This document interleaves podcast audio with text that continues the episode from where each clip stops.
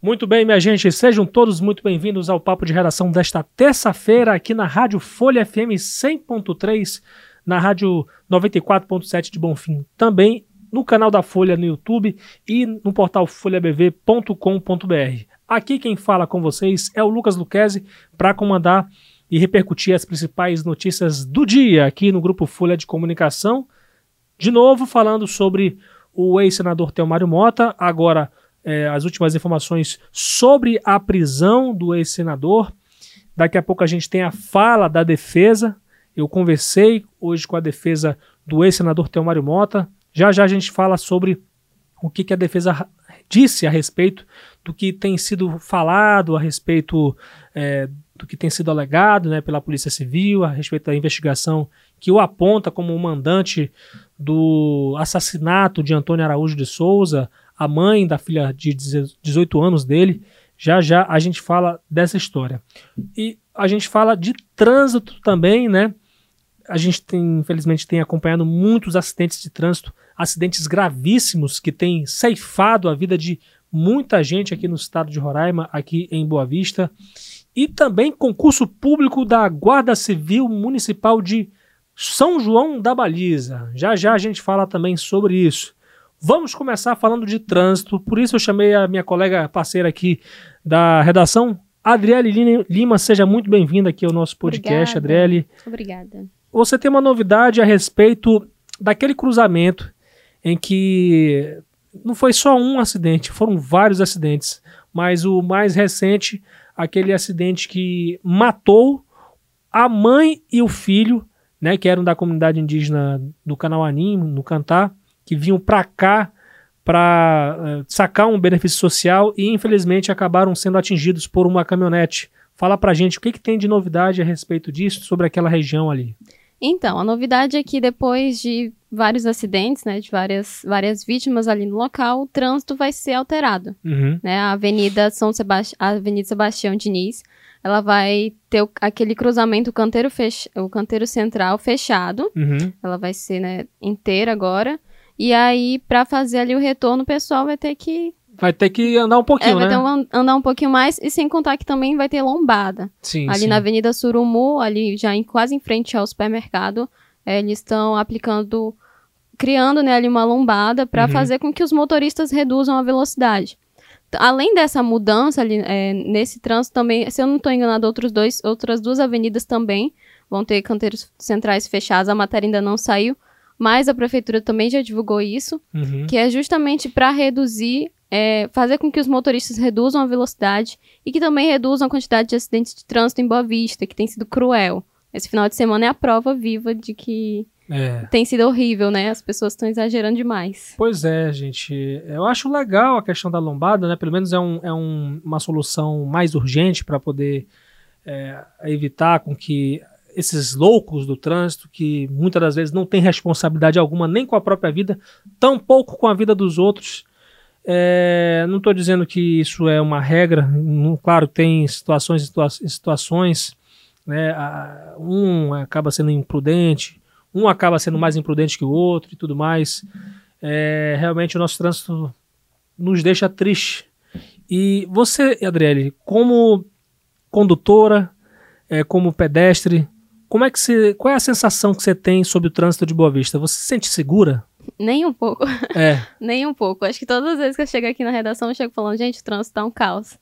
eu simplesmente não gosto de dirigir de manhã cedo, o horário de pico, porque é muito movimentado.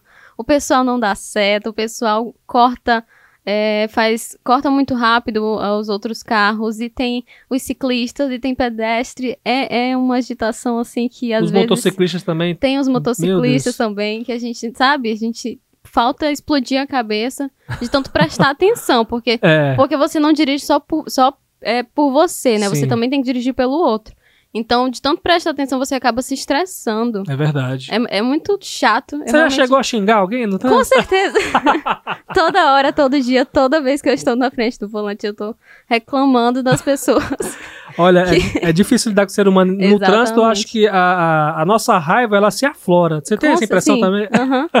eu sou uma pessoa muito tranquila, você sabe. Sim. Aqui dentro, aqui dentro, a pessoa, a que menos conversa na redação. Mas no trânsito não tem como. Não tem como eu não me estressar, não, não soltar um palavrão, mesmo não querendo. É na flor da emoção ali, porque é como se fosse uma forma de você, sabe, extrapolar para não, não causar nada pior. Sim, sim. Já me livrei de poucas e boas aqui. É. Olha, eu já tenho uns quatro anos mais ou menos que eu não me envolvo em acidentes de trânsito. É, eu sou humano, gente. Você já se envolveu em acidente de trânsito, Adriane?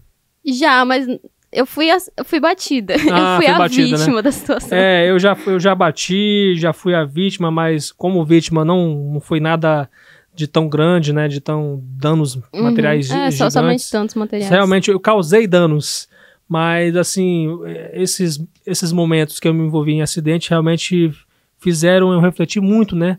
Redobrar ainda mais a atenção. né? Eu até eu tenho até uma, uma suspeita que falta se confirmar em diagnóstico que eu tenho um déficit de atenção. Então, assim, é, quando você tem essa suspeita, você realmente tem que fazer o esforço máximo para que é, para que ter, ter atenção realmente, né, no, no, no trânsito e tudo mais. Eu, uma coisa É, que eu é. digo, uma coisa que eu digo, Adriele, é, não adianta na maioria das vezes, cara, não adianta você discutir. Na verdade, não adianta de forma alguma você discutir com a pessoa, porque não vale a pena, cara. As pessoas, a gente não sabe, infelizmente, no dia de hoje, quem, Quem são é, as né? pessoas que a gente está discutindo Uhum. né? Se a pessoa tá armada, sabe? Se a pessoa tá num dia péssimo, péssimo, péssimo e, e tudo é uma incógnita. Olha, na, na única experiência que eu tive, né, de, de acidente de trânsito, eu me mantive até tranquila, Uhum. sabe? Eu fui muito incisiva, eu só apenas cobrei o que Sim. eu tinha que cobrar, eu tinha que pegar o contato, eu tinha que conversar e manter a calma. Foram só É. danos materiais, tinha minha família dentro do carro, mas foram só danos materiais mesmo, ninguém saiu machucado. Mas, assim, eu fui bem tranquila, a, a, a causadora do acidente também foi tranquila. Então, Sim. assim, a minha experiência foi até de boa, mas eu já vi casos, e casos aqui em Roraima também já houveram muitos, de briga, né, após um Pois é. acidente, então é, é complicado mesmo. Eu acho que a, a dica é, gente, é a, o que a gente sempre tem que falar é manter a calma, né? Apesar É. da situação, nesse caso, quando é uma coisa menos grave, né? Evidentemente que quando acontece uma coisa grave, a gente nunca sabe a nossa reação, né? Então, Uhum. até a gente poder lidar com uma situação como essa, realmente a gente acaba se descobrindo. E Você já brigou no trânsito, Lucas? Eu acho que já, já sim, várias vezes. Só que hoje Meu eu tô, eu tô numa fase muito tranquila, Adrele. Tô numa fase muito tranquila mesmo, assim. Eu, não, eu nem buzino, pra ter uma ideia. Uma coisa que, eu- uma coisa que me irrita aqui no, no trânsito de Boa Vista é, é buzinar. É Pra buzina mim, aleatória, É né? buzinar aleatoriamente. Gente, as pessoas buzinam, parece que é um lazer no trânsito. Uhum. Você. Mete, pessoal, mete o que, a que te irrita no trânsito, Adriele? Lucas, a seta. Assim, eu não leio o pensamento das pessoas, então assim, é interessante que quem tá na frente, quem tá atrás, dê a seta. Uhum. É simples, gente, é só abaixar ou levantar, né? Mas isso me estressa tanto de tal forma, porque assim, eu poderia, eu poderia reduzir, eu tenho que reduzir a velocidade se você dá a seta, né? Eu evito, eu evito um, um- engavetamento com outro carro Sim. que pode estar vindo atrás de mim. Então tudo depende de- da sinalização da pessoa. Eu não sei pra onde você vai, mas se você sinalizar, eu evito já, já reduzo a minha velocidade, já me mantenho atenta, É. sabe? É tudo, é só a sinalização. Se a pessoa desse a seta, eu estaria feliz. Não, com certeza, pelo amor de Deus. Agora, agora aqui o que me dá raiva também é você é você ultrapassar pela direita. Você, às vezes, você tá meio desatento, né? Aí você vai pra, di- pela direita, aí de repente um motociclista passa na tua frente. Ai, ai, né? Teve uma- Teve uma vez isso. que eu tava entrando na garagem e dobrando, tava dando seta, como que eu sempre dou seta quando vou dobrar pra entrar na garagem. O motociclista passa na frente, na minha frente, sabe? E assim, eu acho que as pessoas, elas não têm amor próprio Pela tá um pouco pelo do- dos outros, né? É lamentável. Eu acho que tudo isso tem que ser observado, minha gente. Né? Eh, A gente está vivendo um momento muito sério. Nessa semana foram muitos acidentes gravíssimos eh, envolvendo bebida, alta velocidade, sobretudo desatenção, né? desatenção e irresponsabilidade, né? Irresponsabilidade. Em resumo, irresponsabilidade, né, gente? Porque quando você bebe, você realmente perde a sua atenção, né? Então, assim, quando você está embriagado, como foi o caso do, do Fernando, né, que está agora, é, inclusive, a- o juiz negou um pedido de habeas corpus dele para transferir ele da penitenciária agrícola para a- o comando da, da- da capital, né, o comando de policiamento da capital, é, no caso desse aí, ele, ao, a, pelo menos ao que eu, aquelas informações que vêm chegando a mim, ele está disposto a co colaborar uhum. com a justiça, né? Porque é uma, uma situação que deixou ele muito mal, né? E, cara, infelizmente, né, aconteceu uma situação como essa que duas vidas foram perdidas. Agora, quantas pessoas, quantas pessoas, minha gente, terão que ser perdidas por conta é, dessa falta de atenção, por conta de dirigir embriagado? Fica a reflexão aqui, tanto para mim, quanto para Adriele, quanto para é todo verdade. mundo que está ouvindo e assistindo a gente aqui no Papo de Redação. Exatamente. Obrigado, Adriele, pelas informações. Nada, Eu acho Lucas. que foi um, meio que um desabafo, né, pra gente aqui. Né? foi quase. um alívio. É, um abraço para você. Abraço. Seguimos aqui o papo de redação, falando agora sobre a prisão do ex-senador Telmário Mota, como eu tinha prometido, né? Vou contextualizar desde o início, né? Eu sei que você está bombardeado de informações sobre a prisão do ex-senador. Vamos começar da noite de segunda-feira. A Polícia Militar de Goiás prendeu o ex-senador Telmário Mota na noite dessa segunda-feira em Nerópolis, na região metropolitana de Goiânia, que é a capital de Goiás, após ele ter ficado foragido. O político é acusado de ser o mandante do assassinato de Antônia Araújo de Souza, de 52 anos. A vítima, vale ressaltar, ela é mãe de sua filha de, de 18 anos, que o acusou de estupro às vésperas das eleições de 2022. A morte da mulher aconteceu três dias antes dela ser ouvida sobre esse mesmo processo né, de acusação de estupro por parte do senador. O ex-senador foi encontrado sozinho dentro de um carro e não reagiu à prisão. A PM de Goiás realizou as diligências e cumpriu o mandado de prisão em uma residência onde ele estava. A Polícia Civil de Goiás informou que a prisão foi feita após troca de informações entre a delegacia de Nerópolis e a PM daquele estado. A delegacia do município foi a responsável pelos procedimentos de praxe, de trâmite do custodiado e ainda a comunicação ao juízo competente, no caso, a Justiça de Roraima. Até agora, nessa última atualização do nosso podcast Papo de Redação, apenas o sobrinho do político Harrison Ney Correia Mota, o Ney Mentira, apontado como a pessoa que liderou a logística e planejamento desse crime, é o único que segue foragido. Na segunda-feira, a Polícia Civil de Roraima prendeu Leandro Luiz da Conceição, o suspeito de efetuar o disparo fatal contra Antônia, e instalou uma tornozeleira eletrônica em Cleidiane Gomes da Costa, que é assessora do ex-senador, que monitorava a vítima e a filha, conforme o que a Polícia Civil de Roraima revelou ontem é, para a imprensa local. Sobre a transferência do ex-senador. Para Roraima, o delegado João Evangelista disse hoje que solicitou essa autorização judicial para poder haver essa transferência do político até o estado de Roraima e até a última autorização o político seguia sob a custódia, é, é, segue sob a custódia na delegacia de homicídios de Goiás.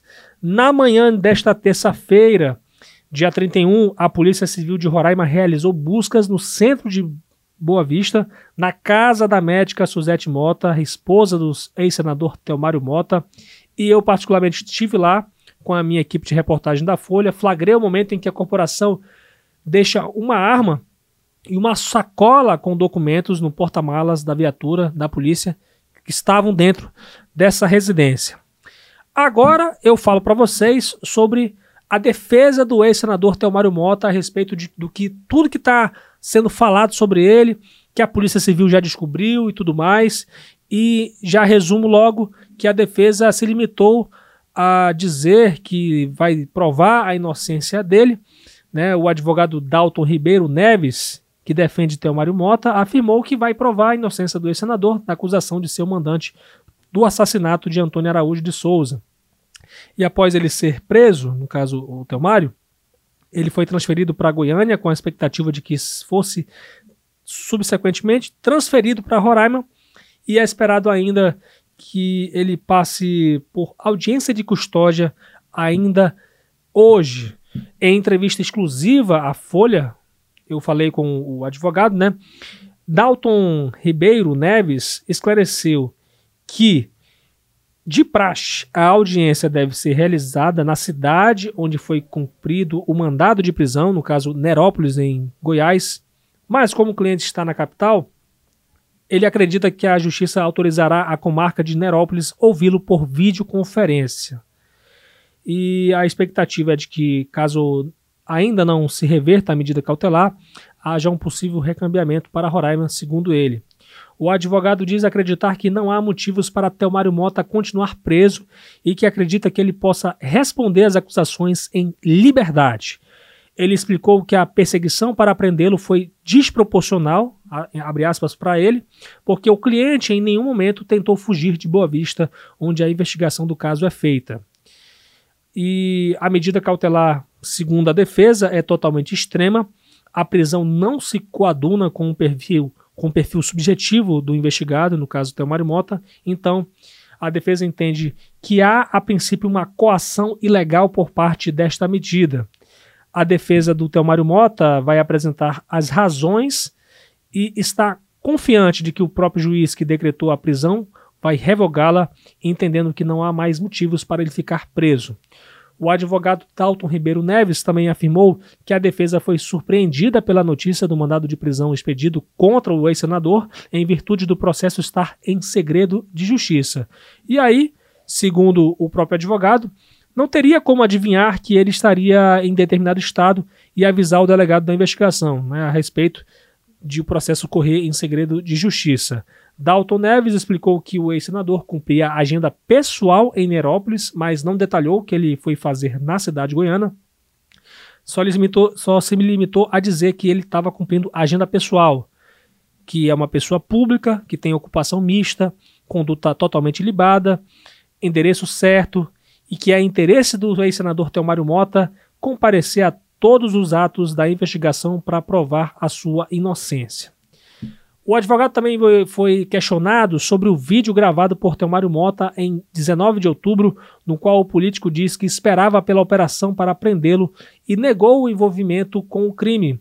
Ele, por sua vez, prometeu estudar o assunto. Palavras aí é, do, da defesa do ex-senador Telmário Mota a respeito do que se tem sobre essa prisão que foi realizada lá no interior de Goiás. Vamos mudar de assunto. Agora, oportunidade para falar de concurso público da Guarda Civil Municipal de São João da Baliza, localizada no sul de Roraima, minha gente. Esse certame já tem edital aberto e divulgado e desde já eu convido você a acessar folhabv.com.br para poder ter acesso ao edital completo deste certame, que é válido, será válido por dois anos. Oferta aí nove vagas, sendo seis masculinas e três femininas, e prevê cadastro reserva. Me permita um pouco aqui, vou dar, vou, vou é, beber uma aguinha aqui para poder dar uma respirada para eu continuar falando com você sobre as informações desse concurso. Então, minha gente, uma das atribuições do guarda, da, é, uma das atribuições do guarda civil municipal é zelar pelos bens, equipamentos e prédios públicos municipais. O salário que esse concurso está ofertando é de R$ 1.357,53 para a jornada de trabalho de 40 horas semanais. O vencimento mensal tem acréscimo de 30% do servidor do adicional de periculosidade, o que aumenta a remuneração bruta para R$ 1.764,79. O servidor ainda poderá receber adicional noturno e auxílio alimentação. Os guardas poderão trabalhar normalmente por 40 horas semanais ou regime de escala de plantões de 12 horas de trabalho por 36 horas de descanso, dependendo das exigências e peculiaridades do serviço. As inscrições já começaram e seguem até às 8 da noite de 30 de novembro, exclusivamente pelo site da banca organizadora roraimense NTCS. Anote o site ntcs.com.br barra concurso. A taxa de inscrição custa 140 reais e dos requisitos para participar do certame é ter 18 anos no mínimo e nível médio completo. O certame será dividido em duas fases e a primeira inclui prova objetiva de conhecimentos teste de aptidão física, avaliação psicológica e apresentação de exames médicos. A segunda inclui investigação social e curso de formação profissional. A prova objetiva está marcada para 10 de dezembro de 2023. O resultado final de todas as etapas será divulgado nos dias 3 e 4 de maio de 2024. O certame será homologado no dia 6 do mesmo mês. E aqui é, o concurso público chega depois de uma polêmica que a prefeitura de São João da Baliza foi acusada de ter, é, no caso, nomeado servidores da Guarda Civil Municipal sem concurso público. A gente, na época, foi apurar essa situação e a prefeitura explicou que, na verdade, vigias viraram guardas municipais patrimoniais e passaram a compor o quadro da nova GCM.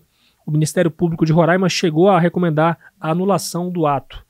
Então, essas são as informações que foram divulgadas de forma exclusiva aqui pelo Grupo Folha de Comunicação, até porque eu recebi uma mensagem de um, um, um, seguidor do Papo de Redação que queria informações a respeito desse concurso público. Né? Quero agradecer aqui ao perfil Carreira Policial que procurou a gente para poder saber mais a respeito disso e a gente aqui, com exclusividade, estamos divulgando o concurso público da Guarda Civil Municipal de São João da Baliza com nove vagas. Então, atente, estude e participe aí se você tem interesse em disputar essas nove vagas. Bem, minha gente, esse foi o papo de redação desta terça-feira, dia 31 de outubro de 2023. Muito obrigado pela sua companhia. Aqui quem falou com vocês foi o Lucas Luquezzi e agradecimentos especiais aí à edição de Fabiano Lopes e o apoio técnico de Rio Herrera, John Hudson, Aduan Figueiredo.